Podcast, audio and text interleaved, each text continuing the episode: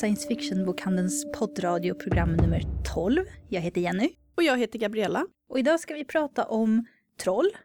Och mysigheter. Vi har en intervju med författaren till Odinsbarn samt ett litet prat med Johan Egerkrans bakom Nordiska väsen där han pratar om sina oknytt och knytt som han tycker om. Och den mysiga biten står Camilla ifrån Stockholmsbutiken för som pratar om Cozy Mysteries. Och Mats kommer såklart rapportera om vårt liv i rymden, om vad som händer här i bokhandeln. Dagens tema var alltså troll och trollskhet.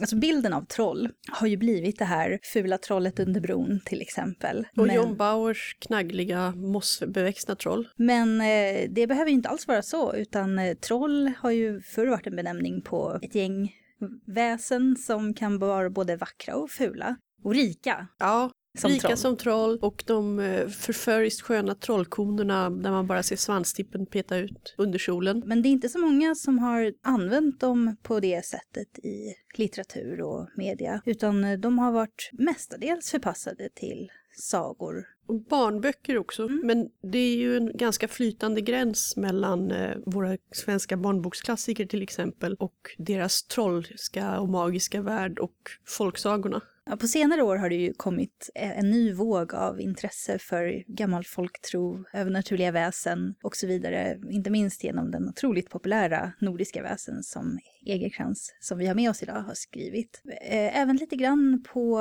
e- skönlitteraturområdet i och med Björkelids Berättelsen om blodet, som inte främst handlar om troll, men som använder gammal folktro och likt Miyazaki gör i sina filmer, använder namn och lite runt omkring form och skapar sina egna väsen som är inspirerade utav folktron. Ja, och det märks ju också mycket i den här urban fantasy-vågen som för övrigt är ett tema vi kommer gå in närmare på i nästa program. Men du har troll och älvor och saker i en hel stor blandning i bland annat Dresden Files av Jim Butcher. Och Neil Gaiman som jag kom på nu när vi satt här faktiskt har skrivit en eh, novell om just ett, ett typiskt brotroll. Eller ett ganska otypiskt brotroll för The Gaiman. Han verkar fascinerad av, av mytologi och folktro från hela Europa. Ja, annars brukar ju urban fantasy mest handla om vampyrer, varulvar och fairies som brukar vara mer den här lite irländska typen inte så, det har inte varit så jättemycket just den här nordiska eh, folktron förr. Jag kom inte på något förutom som sagt ett par noveller där eh, troll eller liknande varelser har huvudrollen. Men eh, du hittar kobolder och goblins och liknande i ja, sidoroller och som utfyllnad. Det finns ju en, en ny roman som har blivit eh, ganska populär som heter eh, The Goblin Emperor av en författare som heter Addison. Och den ska vara riktigt bra så att jag har lagt den eh, näst överst någonstans på min läslista. Och det är fortfarande lite mer, lite mer åt Tolkien, eh, irländsk fairy-hållet. Eh, men det är en goblin i huvudrollen, hur man nu vill översätta det ordet. Någon annan som har skrivit eh, otraditionella troll, eller möjligtvis troll, eh, det är ju den norska författaren Siri Pettersen. Och som jag har pratat lite med, där har hon ju vänt på det. Så att eh, huvudpersonen är en människa som har kommit in i trollens värld eller en alternativ värld eller färdats i en portal på något sätt. Vi vet inte riktigt hur, det här är lite mystiskt och jag ska inte avslöja vad som händer i boken heller för då blir det tråkigt att läsa. Men hon är då den enda i den här världen som inte har en svans. Så jag tänkte omedelbart att men de andra måste ju vara troll, kanske. Jag får, vi får höra vad Siri har att säga om saken. Hej Siri, välkommen till Science Fiction-bokhandeln. Tack för att du ville komma hit. Hej Jenny, tack för att jag fick komma. Säger jag på svorska. Ja, det ja. låter jättebra. Nu har ju du skrivit en jättelång bok. Tog det väldigt lång tid att skriva den också? Det tog eh, lång tid. Den låg i, i lådan, eller skuffen som det heter på norsk, i, i nästa år. Typ. Det var ju för jag jobbade ved siden av. Og, og, da ble det sånn at du skrev i helgen, og når du hadde fri, og litt nu og litt da. Og, og sånt blir det jo ikke bok av. Nærmest aldri. Nej. Så, så jag tog fri från jobbet, permission i ett par månader och koncentrerade mig om att göra den färdig. Och då blev det. Ja, men nu har jag skrivit en hel bok som sagt. Jag har inte kommit till slutet så jag Nej. vet ju inte om det blir en fortsättning eller inte. Ska det bli det? Ja, det är en trilogi, så det blir tre böcker. Det blir tre böcker. Den andra kommer ut på norsk. Den kommer ut på svenska i oktober. Ja, i år alltså Ja, ja. Roligt. Og så jobber jeg med den tredje nå, den siste. Som skal ut eh, nå til høsten, er planen i Norge. Varifrån kom idén till de här böckerna? Ja, det var et godt spørsmål. Fordi det, det var aldri sånn at det var én enkelt idé. Det var mer det at Kjem, eller jeg kommer fra en fantasy-bakgrunn med tegneserier, rollespill, dataspill og, og sånt. Og da det var det jeg ville skrive. Så det, det var ikke så at jeg Ja, nå vil jeg skrive en bok. Hva slags, altså, Hvilken sjanger skal jeg skrive? Nei, det var aldri noen fråga. Det skulle være en sånn bok med karta på første siden i fantasy-sjanger. Kartor är viktigt. Kartor är viktigt. Det är inte riktigt fantasy för den karta på första sidan. Så jag har bevis på att jag har skrivit fantasy den karta här. Ja, det bästa Ja, ja det är bäst. Det var, det var inte så att jag hade en helt klar i- idé om att det ska jag skriva. Det var mer inspiration i forhold till vad slags typ av värld och vad slags typ av historia. Och så kom det liksom lite eftervärt. Och, och det är många som tänker att den twisten att det människa som är myten, det må ju ha varit ett sånt där lyn från klar himmel som det ska jag skriva. Nej, jag visste inte än då boken var färdig att det var en greie. Jeg tenkte ikke over det før vi begynte å snakke med, med liksom presse og lesere og sånn. Hej! Hej! Kommer det ett fan? Yes! Det kommer et fan. Vi har, Eh, vi har sett på eh, Instagram Vad tyckte man- du var bäst med boken då? att eh, tjejen, hjältinnan, hon är liksom en riktig människa. De, hon råkar inte ut för de typiska tjejfällorna i alla fantasy. Jo, men Hon ska råka ut för vissa saker, ska hända vissa saker, triangeldramor och hit och dit. Men hon, hon liksom nästan hela tiden. Och sen händer det något annat. Ja, du bryter mot mönstren Ja. väldigt mycket. Och Det är spelar kul. bort dem där. Ja. Ja, det, det, var, det var heller ikke tanken. Jeg Nei. ville jo bare skrive noe jeg ville lese. egentlig. Det, det jo ikke Jag tyckte det var roligt den här scenen när, eh, det är ganska tidigt i boken, när någon Mm. försöker slå en i huvudet med en sten. Och Ja. stenen exploderar för att, ja. för att eh, någon helt annan person, den här eh, personen som kan forma sten, jag kan inte uttala hans namn. Losnian. Losnian. Losnian, Ja, Ja. jättebra. Han, han kan göra sådana saker. Ja. Och då får ju någon helt annan person för sig att det är huvudpersonen som har gjort det här. Ja. Vilket leder till händelser mycket senare i boken. Ja. Och det, det tyckte jag var jätteroligt att det Ja, kom riktigt. Altså, det er jo veldig vanlig i fantasy at eh, det er en person som får helt spesielle krefter Ja. som ingen andre har. Ja. Precis. Og det motsatte er jo mye mer interessant, syns jeg. At ja, alle de andre har krefter, men ikke jeg. Det gir mye mer rom for å bygge karakter. Da, at du, Hvordan takler du å ikke ha noe som alle de andre har. Men det var heller ikke sånn at det var en sånn eh, Ja, det skal jeg skrive. Jeg visste, jeg visste ikke, visste ikke hva jeg skrev før jeg var ferdig. Men hon kan ju en massa saker. Ja, ja, massa Ja. andra saker. Ja, hon visst kan, hon det är också kul. Hon, Ja. hon kan gå genom skogen och hon kan eh, lä- ökande örter och hon, Planter. hon har massa grejer. Förstår folk. Ja, ja, flink till sina saker. Men det är morsomt så det du säger om, om, eh, om kvinnliga karaktärer och sånt. Jag citerade, jag snackade med en journal- journalist tidigare idag som sa det att, ja det här med starka kvinnliga karaktärer och sånt. Och de måste citera Joss Whedon. Fantastiska citat. Det är någon som har spurt han, Why do you always write such strong female characters? Because you're still asking me that question. Ja, det är virkelig, virkelig bra. Ja, det är sån, I love you. Är du inspirerad av eh, några specifika författare? Kanske Joss Whedon till exempel? Nej, jag slutade läsa fantasy när jag började, bör- började skriva. Jag, jag vill inte bli inspirerad av någonting. Eller, det är två ting som kan ske då. Det ena är att du blir väldigt inspirerad, kanske utan att tänka över det och börja göra detsamma. Eller ända värre, du tänker jag kommer aldrig klara att skriva så bra. Och det, det är ju ända värre, så det är bättre att, att undgå det. Så det är en stund sedan jag började läsa fantasy i, igen då. Men nu gör jag ju det, nu läser jag mycket för att det kommer så många tips och du må läsa. Du må. Och nu känner jag liksom att jag är trygg på var jag ska hen, inte sant, och vet. Så jag kan liksom inte utelukke eller tillföra någonting från, andra. Men, men eh, de allra flesta hade ju den första stora fantasyupplevelsen var Tolkien sin Ringenes herre. Och den var jättebra. Men för, för mig var det faktiskt den här um, The Dragon Don't Share med Ted Williams. Det var min sån där stora fantasy-dörröppnare och sånt när jag var, var unge. Jätte, jättebra. Och så läste jag selvfølgelig George R. R. Martin när de kom ut. Och så fick jag chock på slutet av den första boken, som ju alla gör. Ja. Jag satt långt in i bok två och väntade på att han skulle komma tillbaka igen. Alltså, men han gjorde ju inte det. Jeg tycker jo det er nærmest standard fantasy. Eh, Ikke sant? Bortsett fra at ok, det, det er ingen drager, ingen magiske sverd, ingen profetier, ingen eh, alver eller Precis, jag, tror, jag tror man känner, Tolkien satte ju sin prägel på alver, dvärgar och övernaturliga väsen Ja. som eh, väldigt få författare frångår. Ja, Men du gör det. Du har, tagit, du har din egen eh, vinkling på det hela och det känns väldigt uppfriskande tycker jag. Vad roligt. Ja, det er hyggelig sagt. Eh, Hjertelig. Det, det er koselig. Men, men det var jo også kanskje ikke så veldig bevisst. Altså, ofte i fantasy så er det jo man forelsker seg i verdensbygging, og så begynner man å beskrive disse verdenene og disse språkene og byene og klærne og sånn. Jeg ville ikke ha det så, jeg ville ha det sånn at eh, det var historien og karakterene som drev det framover. Jo, Sånn som i begynnelsen, f.eks. når um, eh, Rime kommer og drar Hirka opp av, av Aljup og prater om Ilume, som er med i rådet. Og da kunne jeg jo ha stoppa hele historien og sagt Rådet er det øverste styrende organet i landet som består av tolv mennesker som bla, bla, bla, bla. orker å lese det, liksom? Så, så jeg stoler på at folk vet at de får vite det de trenger å vite når de må vite det.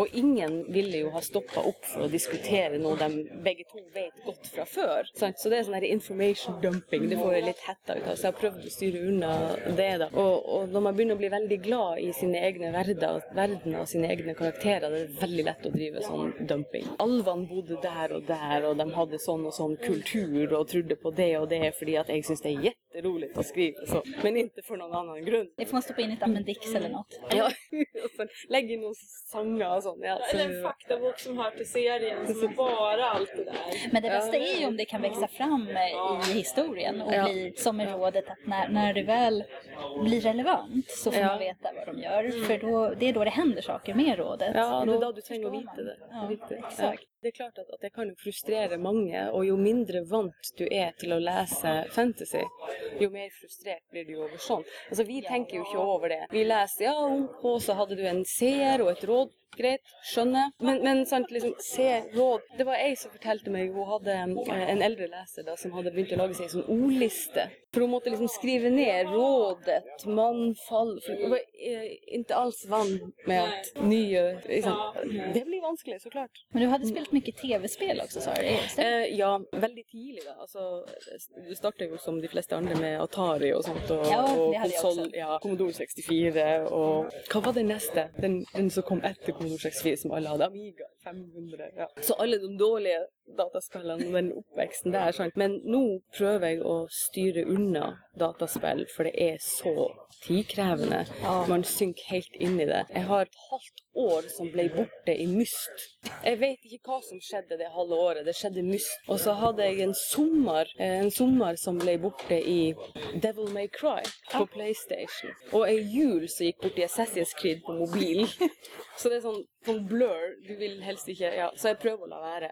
Ja, det är lite farligt med tv-spel på det sättet. Ja, ja, det er det. Men jeg, jeg lovde jo meg sjøl at når jeg var ferdig med denne bokserien, da skulle jeg spille gjennom alle Assassin's, Assassin's Creed-spillene på rad. Jag är stort manga och anime-fan.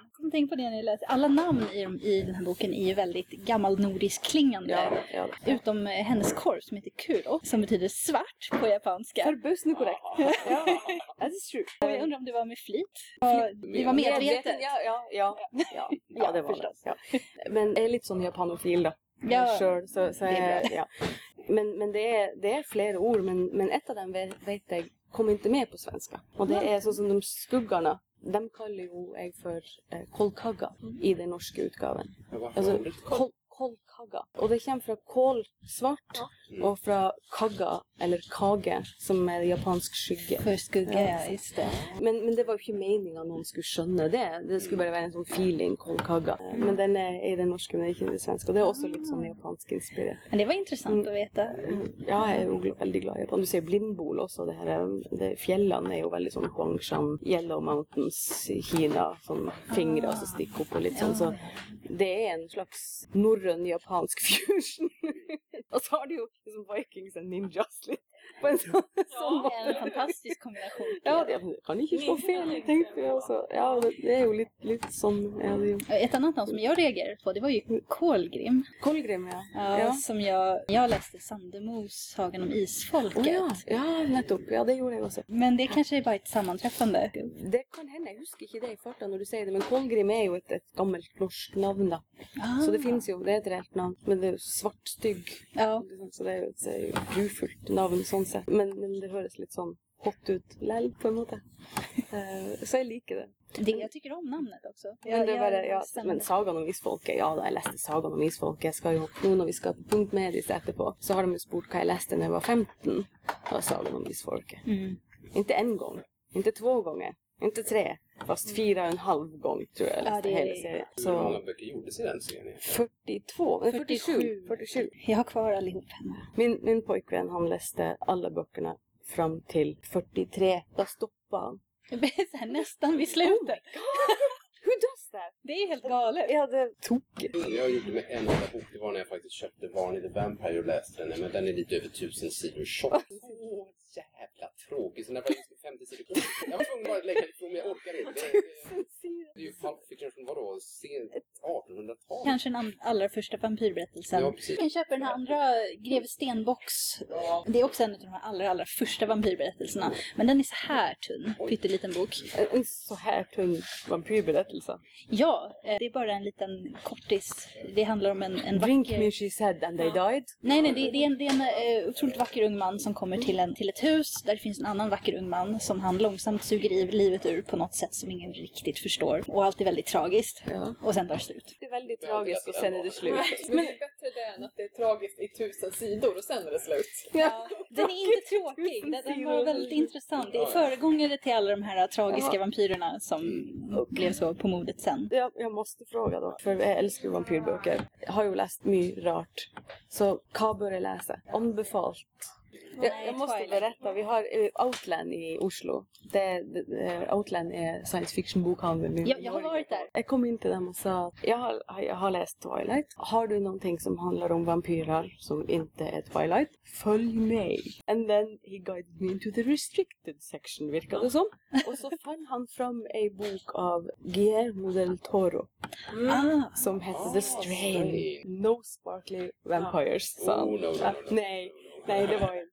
Och det var, det var gritty alltså. Det var gory. Men det var fantastiskt gott skrivet. Eh, Sen var det ju någon som anbefallde The Historian. Ja, just som ju närmast är en slags reseskildring har jag intryck. Det var mycket racing sant? och beskrivelse av alla platserna och vad hon har varit och sånt.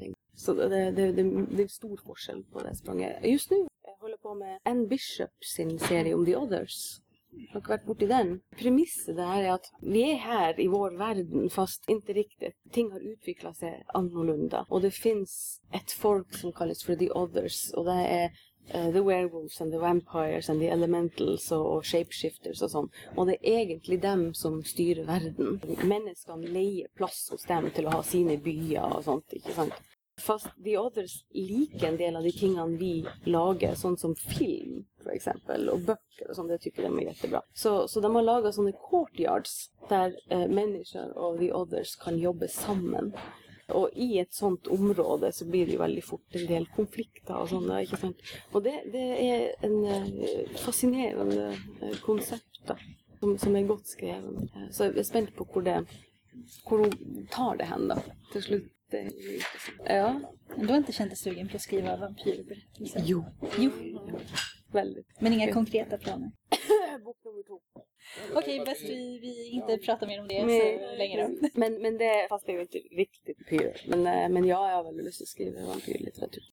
Det är ju skrivet rätt mycket, så, så där ska man ju finna en helt egen vri på det. Enten må man göra någonting som har varit gjort många gånger för bättre, eller så må man göra något helt annat. Jag trodde eh, helt, helt i starten när jag skrev Odinsbarn väldigt tidigt, eh, før det begynte å bli liksom ordentlig et bokprosjekt, så trodde jeg at det var en tegneserie, for jeg drev, drev på med tegneserier også. Men så leste jeg Blade of the Immortal, og så skjønte jeg, Siri, du er ikke i nærheten av flink nok til å tegne til at det her skal bli en tegneserie, for han var så ondskapsfullt flink lite nyfiken på hur folk kommer in på olika böcker och så. Ja. Men eh, läser man mycket ungdomsböcker Mm. så kan jag... För den är inte skriven som ungdomsfantasy från början. Eller har ni någon målgrupp? Ja, så jeg hadde ingen målgruppe. Jeg skrev for folk som liker fantasy. Men forlaget gir det ut som young adult crossover, og det skyldes jo at norske forlag har ikke noe tradisjon for fantasy.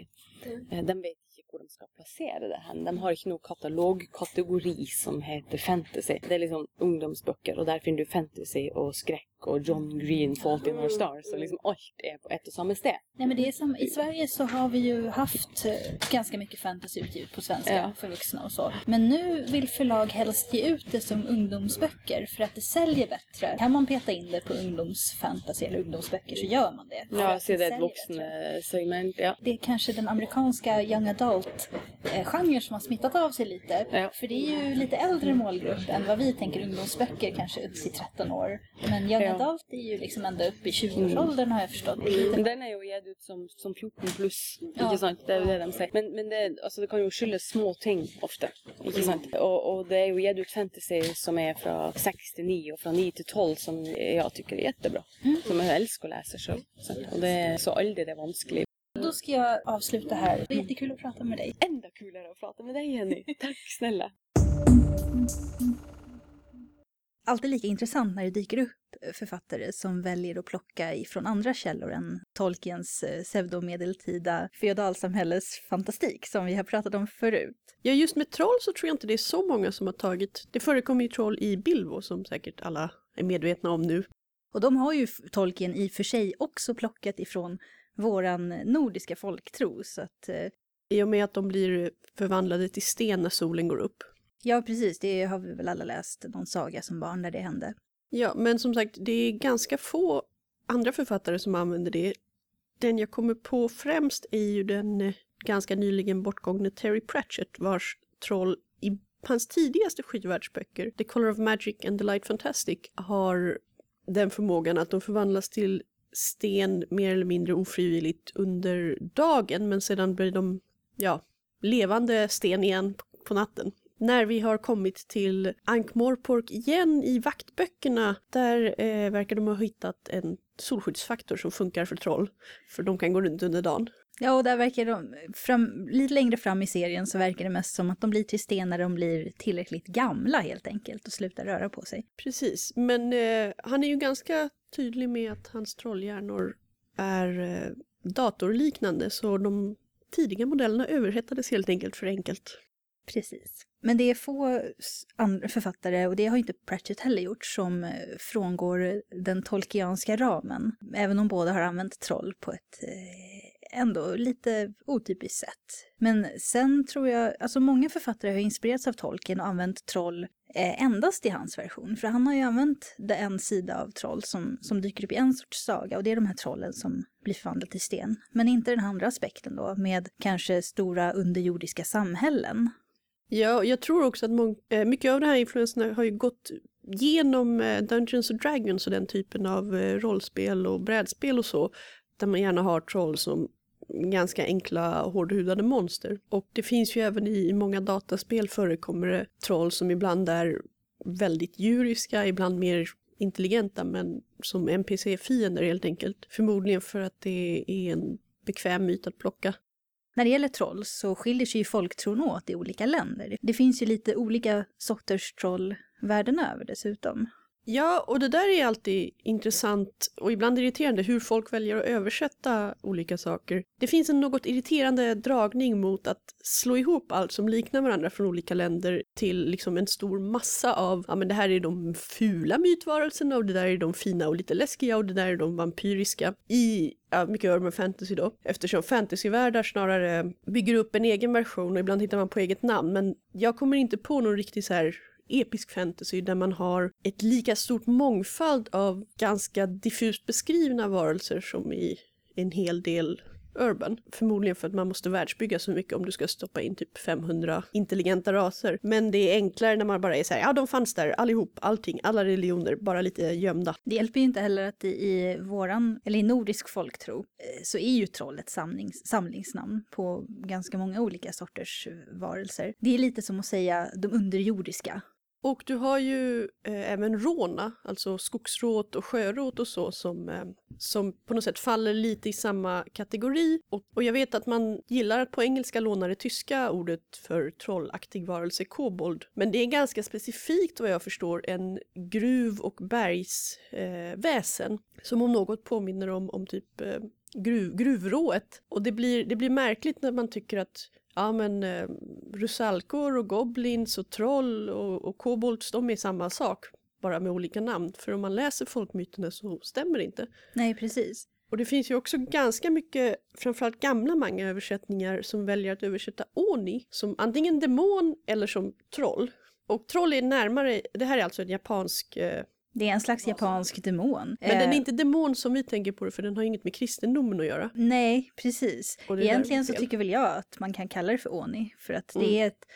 Jo men jag tror att nya manga-översättningar har gjort det men Mm. den mest tror jag kända är väl, är väl Lum Urusei Yatsura, den gamla mangan av Rumiko Takahashi där du har alltså en herrans massa varelser från Japans folktro, popkultur, skräpkultur och lite allt annat. Och huvudpersonen är en misslyckad människa som blir ihop med en elektrifierad alien. Men hon är nämligen en Oni-alien och hon har på sig det här tigerskinnet fast som bikini och har små horn och allt. Och det, hur det skulle översättas, det var jättemycket gräl när den kom ut. Ja, annars dräller ju manga och anime av Oni överallt bara. Finns de of- ofta när det är anime eller manga som utspelar sig till hälften i, i den andra världen. Nu tänker jag ju först på den här gamla Togashi-mangan Yu Yu Hakusho. Ja, han har ju även skrivit den nya Hunter Hunter som handlar om helt andra saker. Eh, men i Yu Yu Hakusho så handlar det om en, om en ung kille som blir mer eller mindre ovilligt eh, indragen i eh, den andra världens angelägenheter och eh,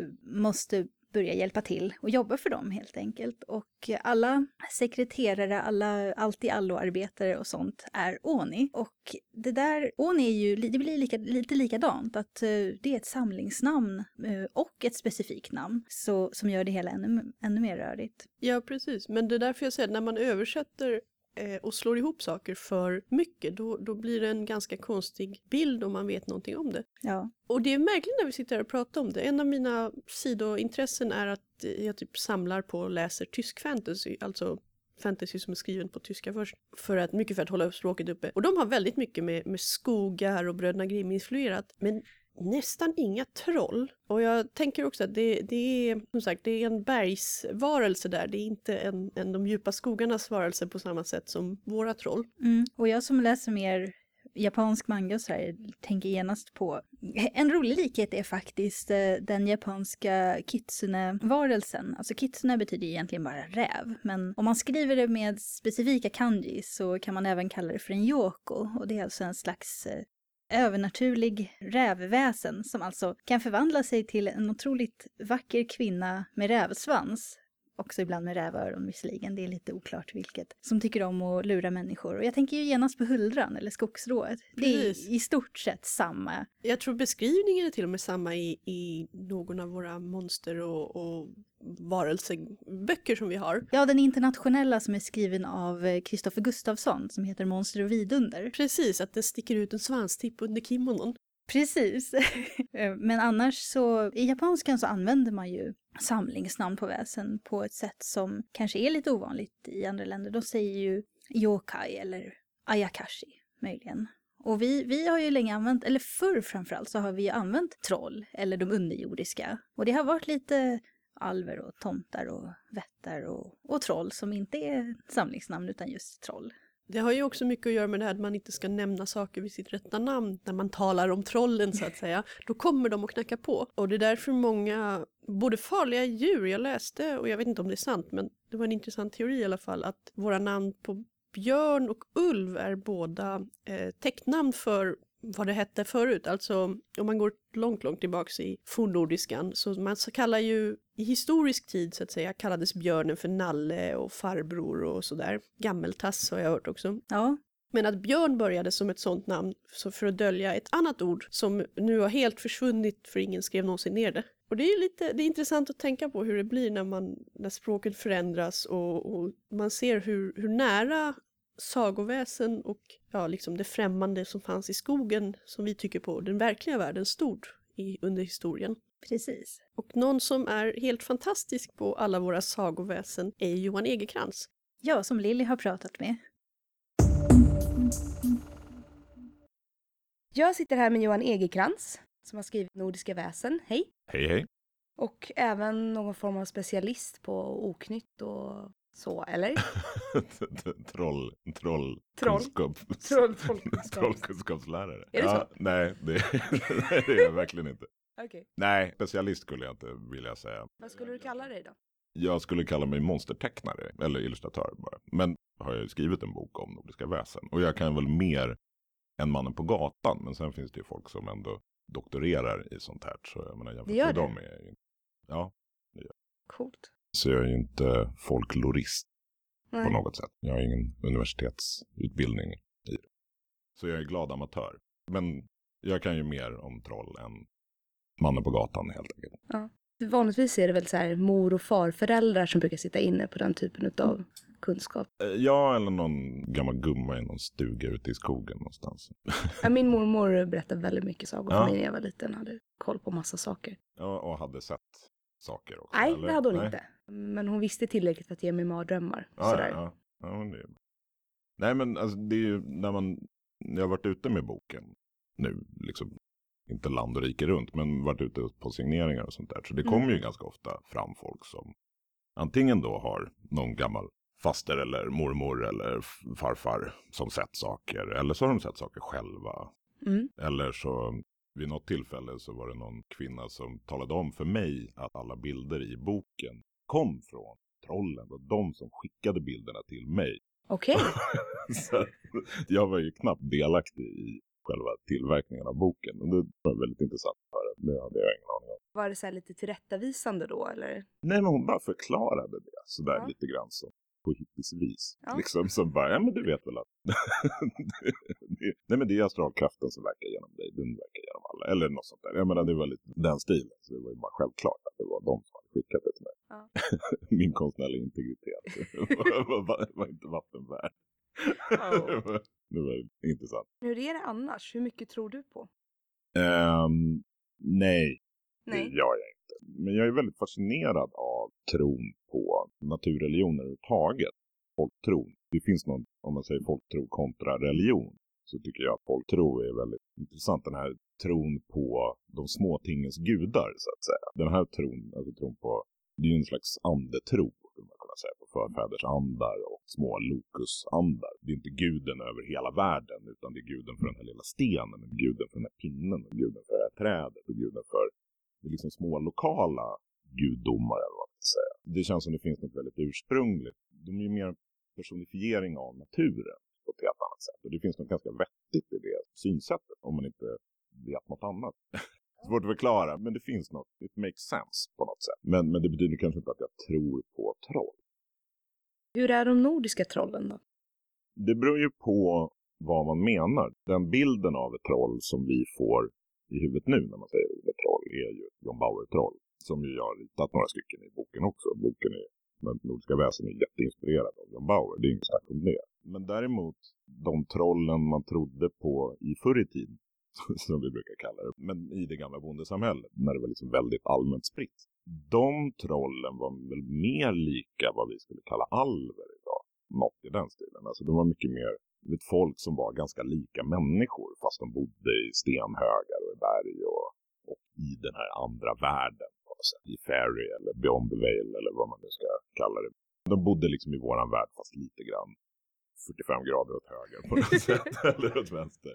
Annan dimension. Eh, ja, men liksom halva foten i en annan dimension i alla fall. Men var mycket mer människolika än de här stora, drumliga, klumpiga stentrollen. Det är liksom den bilden man får i huvudet när man säger ordet troll. De var ju ofta väldigt vackra eftersom de kunde ju trolla. Det var ju därifrån ordet kom. De kunde ju se ut hur de ville. De kunde ju förställa sig. Så de antingen kunde se ut som en stubbe eller rotvälta eller trägren eller sten. Men också se ut som en jättevacker man eller kvinna i fina kläder. Vad hade de för kontakt med människorna? Vad gjorde de? de hade kontakt med människorna på olika sätt. Ibland hade de god kontakt med människorna. Ibland stod de på vänlig fot och då lånade de grytor av varandra och lånade bröd av varandra. Trollen bodde för sig i skogen och så bodde människorna i sin by och sådär. Men det, men det är liksom, ja de var bara som ett annat folkslag eller vad man ska säga. Men ibland var det lite mer antagonistiskt. Trollen kunde ofta vara ganska tjuvaktiga. Smög in med sina osynlighetshattar på gästabud och sådär och snodde mat. Det var bra sätt att förklara att maten tog slut innan alla gäster hade fått mat. Och har trollen varit här igen. trollen. Ja, nej. Det är inte bara så att du är snål. Men nej, nej, nej. Nej, men så de, alla oknytt och väsen, men ofta då troll, var ju ett sätt att förklara att saker försvann. Eller varför mjölken blivit sur. Det kunde vara sådana små saker också. Det var inte så här, vart tog hästen vägen eller var är mitt barn? Utan det var, De tjuvade ju bort barn också då. Det hände ju då, bergtagna och bortbytingar. Mm. Och bortbytingar var ju ett sätt att tyvärr förklara missbildade barn. var det så att de var utbytta då eller? Ja, bortbytingar var ju då att trollen, av någon anledning så ville trollen ha människobarn. I det gamla jordbrukssamhället så funderade man inte så mycket på varför de skulle ha människobarn. De gick inte och filosoferade så mycket över det, utan det bara var så. Barn var ju väldigt utsatta, framförallt innan de döptes. Det är inte bara troll, utan det var älvor tyckte till exempel om att byta små barn. Men eh, en bockbyting var, de snodde helt enkelt spädbarnet ur, ur vaggan eller krubban och så lämnade de dit ett trollbarn i utbyte eller ett vuxet troll som bara hade förvandlat sig och ser ut som ett barn. Så då var ju ofta ett sätt, att om man började misstänka att man hade en bockbyting så skulle man göra något konstigt som, eh, nu kommer jag inte ihåg exakt vad det är de gör, men röra om i grytan med något konstigt tillhygge då, alltså en, en kvast eller någonting. Och då kunde den här bortbytingen helt plötsligt säga oj, så det- jag har levt i sju ekskogar men aldrig har jag sett någon göra så tokigt som att röra om i grytan med, Ah. med en kvast. Och så när de väl var made så att säga, när man hade röjt sig, då tappade de makten. Då brukade bortbytingen försvinna. Så låg barnet på trappan. Det var väl lättare de farligaste grejerna som troll. Men som sagt, det var inte alltid så antagonistiskt. Tänker på de här Bowie-trollen versus de här mer alvliknande. Är det samma typ som har utvecklats eller är det olika släkten helt? Är det samma stam eller är Rent det evolutionärt. Ja. de här människoliknande trollen? Hur blev de, de här stora? det har väl att göra med de norska trollen. Mm. är mycket mer som våra jättar. Så det är ju snarare att den norska trollbilden har vandrat hit. Och sen är det också en hopblandning mellan folktro-troll och sagotroll. För sagotrollen var de, de, de var liksom större. Och det är skillnad på sagor och folktro. Folksaga berättades ju aldrig som att den var sann. Den har alltid berättats som underhållning. Det finns sägner nu också, Råttan i pizzan eller Svarta madam. Det är ju vandringssägner. Nutidens sägner, då pratar vi om rymdvarelser som kidnappar folk. Kan man räkna det till troll. oknytt? Ja, de fyller samma funktion som troll. Eller mänskliga, människolika men inte mänskliga varelser som lever någonstans i en lite annan värld. Gränsen mellan alla de här olika arterna, eller vad man ska kalla de här olika sorternas väsen var ju ganska flytande. Det är mer i efterhand, sådana som jag skriver en sån här bok, så, som det blir mer kategoriserat så att säga. Jag menar, om man säger i Norrland så är allting vittra. Det är ett ganska flytande begrepp. Hur är det med tomtar och vättar? Är det någon typ av troll eller är det ett eget släkte? Ja, de är alla i oknytt. Vad är ditt favoritoknytt? Jag tyckte det roligaste var väl de som jag inte kände till innan jag gjorde boken. De jag upptäckte när jag gjorde research. En favorit är Natteram. Hur funkar de? De är själarna av mördare och självmördare som då begravdes på norrsidan av kyrkan. Så tar de formen av en slags spökkorp. Det finns en väldigt fin sägen då om att de flyger alltid mot Jerusalem, Jesu grav, för att uppnå frälsning. Men de kommer aldrig dit. Så det är lite sådär som Hattifnattar, de så här jagar solnedgången. Det finns något väldigt gripande med det där. Varför kommer de inte dit? Det är oklart, men de gör det. Gör de någonting annat? liksom- Ja, sen anfaller de folk. De är Okej. ganska sura för att de måste göra det de anfaller folk. De är en slags gastar. Har du några nya projekt på gång? Mm. Blir det någon Nordiska väsen 2? Det kan det nog bli. Nordiska väsen, den enda kritiken jag har fått av den och den enda kritiken jag skulle framföra själv till den är att det är ju mest svenska väsen. Titeln Nordiska väsen är kanske lite pompös och missvisande. Så jag skulle väl vilja utöka den. Hur har du tänkt det då? Ska det komma flera delar eller ska det komma en ny jättestor bok? Eller Ja, antingen en ny jättestor bok om, om några år. uppslagsverk? ja, när, när det är okej att sälja in liksom revised edition. Nej, men jag menar, det vore kul att göra. Det jag håller på att sitta med nu är Nordiska gudar. ja, jag tar mig av Snorre. Helt enkelt. You can quote me on that. Nej men, Blir det liksom den svenska delen då eller ska du försöka hålla dig till nordiska? Jag tänkte du sa att första nordiska väsen var väldigt svenskt. ja, det vi har att gå på är ju Snorre Sturlasons uppteckningar. Det finns inte så många källor. Men du har börjat jobba på det här. Ja, Är det inspirerat utav oknytt på något sätt eller utav väsen? Har du sett några speglingar? Jag tänkte om du har läst på om båda. om båda två.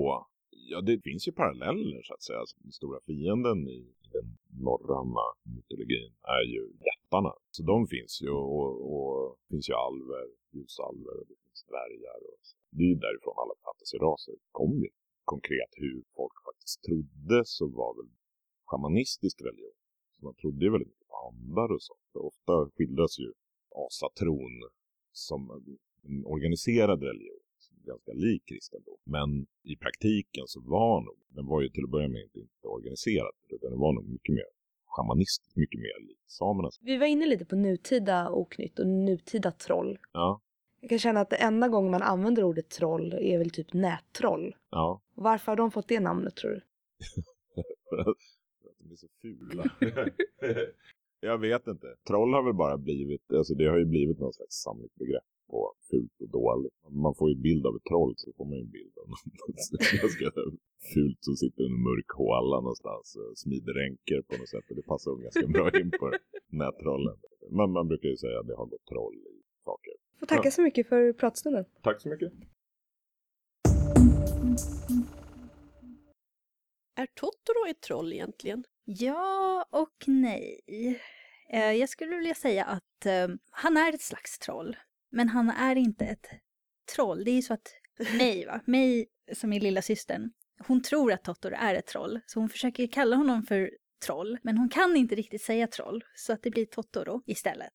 Och sen får han heta det. Och det, de säger ju aldrig riktigt vad han är för någonting. Men absolut ett slags troll tycker jag. Ett trollväsen. Ja. Och det är ju någonting som Hayao Miyazaki älskar att använda i sina filmer. Studio Ghibli har gjort både realistiska och ja, fantasyaktiga filmer. Men jag tycker att i stort sett allihop är starkt förankrade i Japans folktro. Ja, jag håller med absolut. Det är väldigt mycket, nu är det inte bara han som gör det, men han är väldigt typisk på det sättet att han tar den japanska folktron och inspireras av den och använder den på olika sätt. Skapar lite egna väsen, men som verkligen har rötterna i den japanska folktron. Jag skulle också säga att en stor skillnad mot mycket av det vi annars får utgivet här, eh, de här actionserierna, shonen mangor och sånt, är att han faktiskt inte ändrar så mycket på varelserna. Det är i till exempel Sento Chihiro no Kamikakushi som jag skulle översätta till bergtagen på svenska. Ja, absolut. Det är, det är ett skämt, eh, den översättningen som vi har. Det är ju bara dumheter. Spirited Away alltså. Ja, Vilket funkar på engelska för det är precis det som händer. Men det finns ett svenskt ord och det är det jag menar att den Yubaba, häxan som köper och säljer folks namn eller delar av folks namn för att binda dem. Enormt många gudarna och eh, ja, andeväsena som vi ser i den. Ja, alla som kommer till det där badhuset, det är ju japanska väsen som är direkt tagna ur folktron. Ja, och de uppför sig alltså ganska mycket som de gör, mycket mer än i till exempel Naruto och hans inneboende rävande. Ja, just det. är en helt, det är ett helt okej sätt att, att vidareutveckla folkmyten och ta avstamp i den. Men eh, det är någonting annat som Miyazaki gör. Miyazaki, han, han, eh, är ju, han älskar ju att gå tillbaka till eh, både mycket landsbygden men också eh, försöka hitta någonting grundläggande och någonting, han, han älskar ju naturen också. Han tycker om att gå djupt ner i naturen och där, alltså folktroväsena oftast, där man hittar dem. Precis. En av de senaste filmerna från Ghibli är ju Prinsessan Kaguya som är en, baserad på en japansk folksaga om en prinsessa som hittas i ett bamburör. Ja, och Prinsessan Kaguya är också en av de kändaste kabuki-pjäserna som finns, ifall någon är Ja. intresserad av att kolla på det. Är det därför de har valt den här lite ovanliga tecknarstilen? Den är ganska, det påminner ju om tuschteckningar och så. Ja, jag tror att det spelar in. Men eh, i alla fall, den är väldigt fin stämning som alltid och också intressant hur den behandlar den här eh, folkmyten. Och vi har den på svensk bio, så gå och stöd så vi får lite mer anime. Ja, och jag ser fram emot att se den på, på bio. Det är alltid kul att se när det kommer upp på bioduken. Det gör ju inte det så ofta tyvärr. Men eh, folk har ju kallat eh, Hayao Miyazaki för Japans Disney, vilket jag tycker är struntprat, för att han är ju helt klart Japans Astrid Lindgren. Bara det att Astrid Lindgren var lite friare med att hitta på egna naturväsen. Ja, och hon har ju också, hon tog ju många ändå som hon växte upp med. För det är ju en annan aspekt av alla olika folktroväsen är att det kan skilja sig väldigt, väldigt mycket från område till område. En by kan ha sin eh, lokala historia och, och namn på saker som man inte känner till någon annanstans. Och det, så har det ju varit i Sverige också, vilket tyvärr har försvunnit mycket mer än i Japan, där det fortfarande är väldigt levande. Antagligen för att shinto och buddhismen fick leva sida vid sida medan kristendomen gick in för att utrota gamla folktro och myter. De skriver också om, om ungefär samma tidsperiod. Astrid Lindgren eh, skriver ju mycket inom den eh, gamla svenska fäbodkulturens ramar och jag skulle vilja säga att eh, Hayao Miyazaki gör detsamma i den japanska motsvarigheten. Även om de föddes med ganska många års mellanrum så är det mycket samma känsla i det de skriver. Miyazaki växer ju upp, han är född 1941 och han växte ju upp i efterkrigstidens Japan, vilken hade en fattigdom och förödelse ja, som inte fanns i Sverige på 40-50-talet, men däremot i andra delar av Europa såklart. Och om man läser Astrid Lindgrens böcker då ser man ju också den här fattigdomen som fanns på landsbygden då och många av hennes, eh, kanske de lite mindre kända böckerna och, och kortberättelserna och så är ju enormt sorgliga och verkligen belyser den... Ja, fattig-Sveriges ja. problem. Jag rekommenderar alla att någon gång läsa Sunnanäng, en novellsamling av Astrid Lindgren. Det finns ju också en, en poäng i att, att gå tillbaks till, till det naturliga och till myterna som man så anar att de här barnen klamrar sig fast vid i bådas berättelser när omvärlden är så förstörd eller fattig. Och sen har det ju Miyazaki själv erkänt tror jag, att han är väldigt nostalgifan helt enkelt. Ja, det får, det får jag säga att när det gäller Miyazaki så är han, det är mer nostalgisk känsla över hans berättelser. Astrid Lindgren känns mer som hon skriver om någonting som utspelar sig i nuet och det kan vara väldigt svårt. Det är inte något nostalgiskt skimmer ofta över det hon skriver utan det kan vara väldigt hårda förhållanden. Men att huvudpersonerna hittar sin inre styrka och lyckas ta sig vidare eller klara av saker och ting. Ja, när man pratar om Ghibli ska man inte heller glömma Isao Takahata som har bidragit väldigt mycket till många filmer. Han var producent på Nausicaa och jag vet att han är väl väldigt tongivande för Eldflugornas grav bland annat. Men eh, som både är några år äldre och som jag tror har ett ännu starkare intresse av den japanska landsbygden och de mer realistiska sidorna av det livet. Och Eldflugornas grav, den fokuserar ju verkligen på krigets effekter. Också en utav de sorgligaste filmer jag har sett. Även om många säger att den kanske med flit spelar på vissa känslomässiga strängar så, och att det kan bli lite manipulativt så tycker jag ändå att det är en film värd att se åtminstone en gång. Men man brukar inte vilja se den igen. På tal om eh, andeväsen och så från Japan måste jag bara nämna att vi har ju Mangan Kitaro av Shigeru Mizuki som är en jätteklassiker i Japan där den kallas Gegege no Kitaro. Den är baserad på författarens eh, mormor eller farmors berättelser om ja, vidskepelse och spöken och andarväsen och allting som fanns. Demo demonen som följer dig på den mörka vägen hem och om du inte så här spottar över axeln eller något så kommer den ta dig. Kattdemoner och väldigt mycket annat. Eh, det är inte alls en, en, typisk manga i hur den är tecknad och så, men om man är intresserad av folktro så tycker jag den är väldigt läsvärd. Alltså även om det är en fiktiv berättelse så tar den verkligen avstamp i det här, ja, folkmyterna från Japan och har väldigt stark anknytning till dem. Ja, precis. Den, den använder myterna i stort sett rakt upp och ner, vilket jag tycker även eh, Natsume Yujincho gör, Natsumes Book of Friends av eh, Yuki Midorikawa, eh, som drar lite mer åt fantastikhållet. Eh, men det, det är en, en, samling väldigt fina berättelser om en ung föräldralös pojke som blir vän med diverse ayakashi eller dessa naturväsen och hjälper dem på olika sätt. Eller besegrar dem om de är till för mycket besvär. Men de använder också myterna eller naturväsenen på, på det sättet som, som de berättas om i folktron. Det är intressant hur riktigt gammal folktro blir mytologi, gammal folk, nyare folktro blir sagor och sen har vi ju vandringssägner för vår tids ja, vidskepelse och, och konstiga berättande förklaringar på sånt som man hör och tycker är obehagligt. Det är inte så mycket magiska väsen där. Det är utomjordingar och seriemördare och Folk som blir fångade i tv-spel och inte kan komma ut. Jag vet inte om du har läst någon eh, creepypasta från internet. De kan vara riktigt, riktigt obehagliga och ett väldigt intressant fenomen tycker jag. Det finns ju också samlat i en bok som faktiskt heter Creepypasta, även fast den är på svenska, av författaren Jack Werner. Men eh, jag tycker när det handlar om ett, ja till vad jag vet, 100% anglofilt fenomen, då funkar det ju att använda ett engelskt lånord. Ja. Och från eh, internetskräck så går vi till Cozy Mysteries. Precis, du har ju pratat med Camilla om eh, mysiga mysterier och mysiga mord, förstår jag. Jag sitter här med Camilla och vad är du expert på i vår bokhandel? Prylar och Cozy Mystery. Cozy Mysteries, vad är det? det våra prylar känner jag till, det finns alldeles för mycket söta grejer. Det, det är lite mer, hur ska jag säga, gulligare böcker, lite sn- alltså snällare böcker. Jag brukar jämföra med en feel good film De brukar stå på Urban Fantasy, eller hur? Ja. Som är, tror jag, en av våra mest spretiga hyllor. Mm. Men det är, alltså, det är alltid mördarmysterier Mm. och det är alltid oftast en person det handlar om som ska börja ett nytt liv. De flyttar någonstans, oftast från en storstad till en liten stad.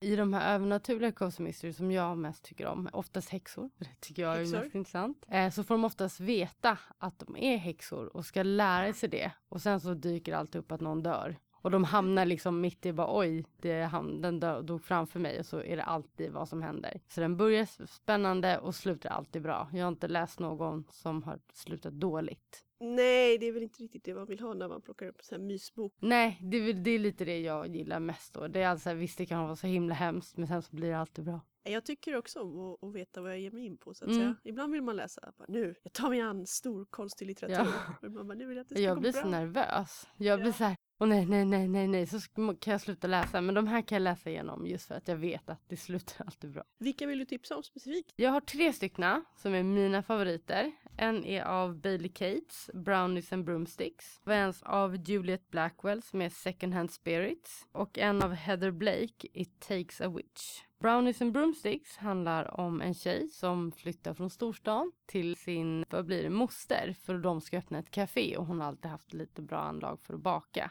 Och såklart när hon kommer dit så får hon reda på att hon är en häxa. Alltså den är just mer om lite mer matlagning. För det finns väldigt många genrer inom Cozy Mystery. Eh, just det finns mat, det här övernaturliga. Den där är både mat och övernaturlig. Jag har faktiskt läst den när jag var på semester en gång. Ja. Plockade jag upp en bok som hette Cozy som visade sig vara seniormarknaden. För de pratade om sina höftoperationer och så mellan mordlösandet. Ja, gud.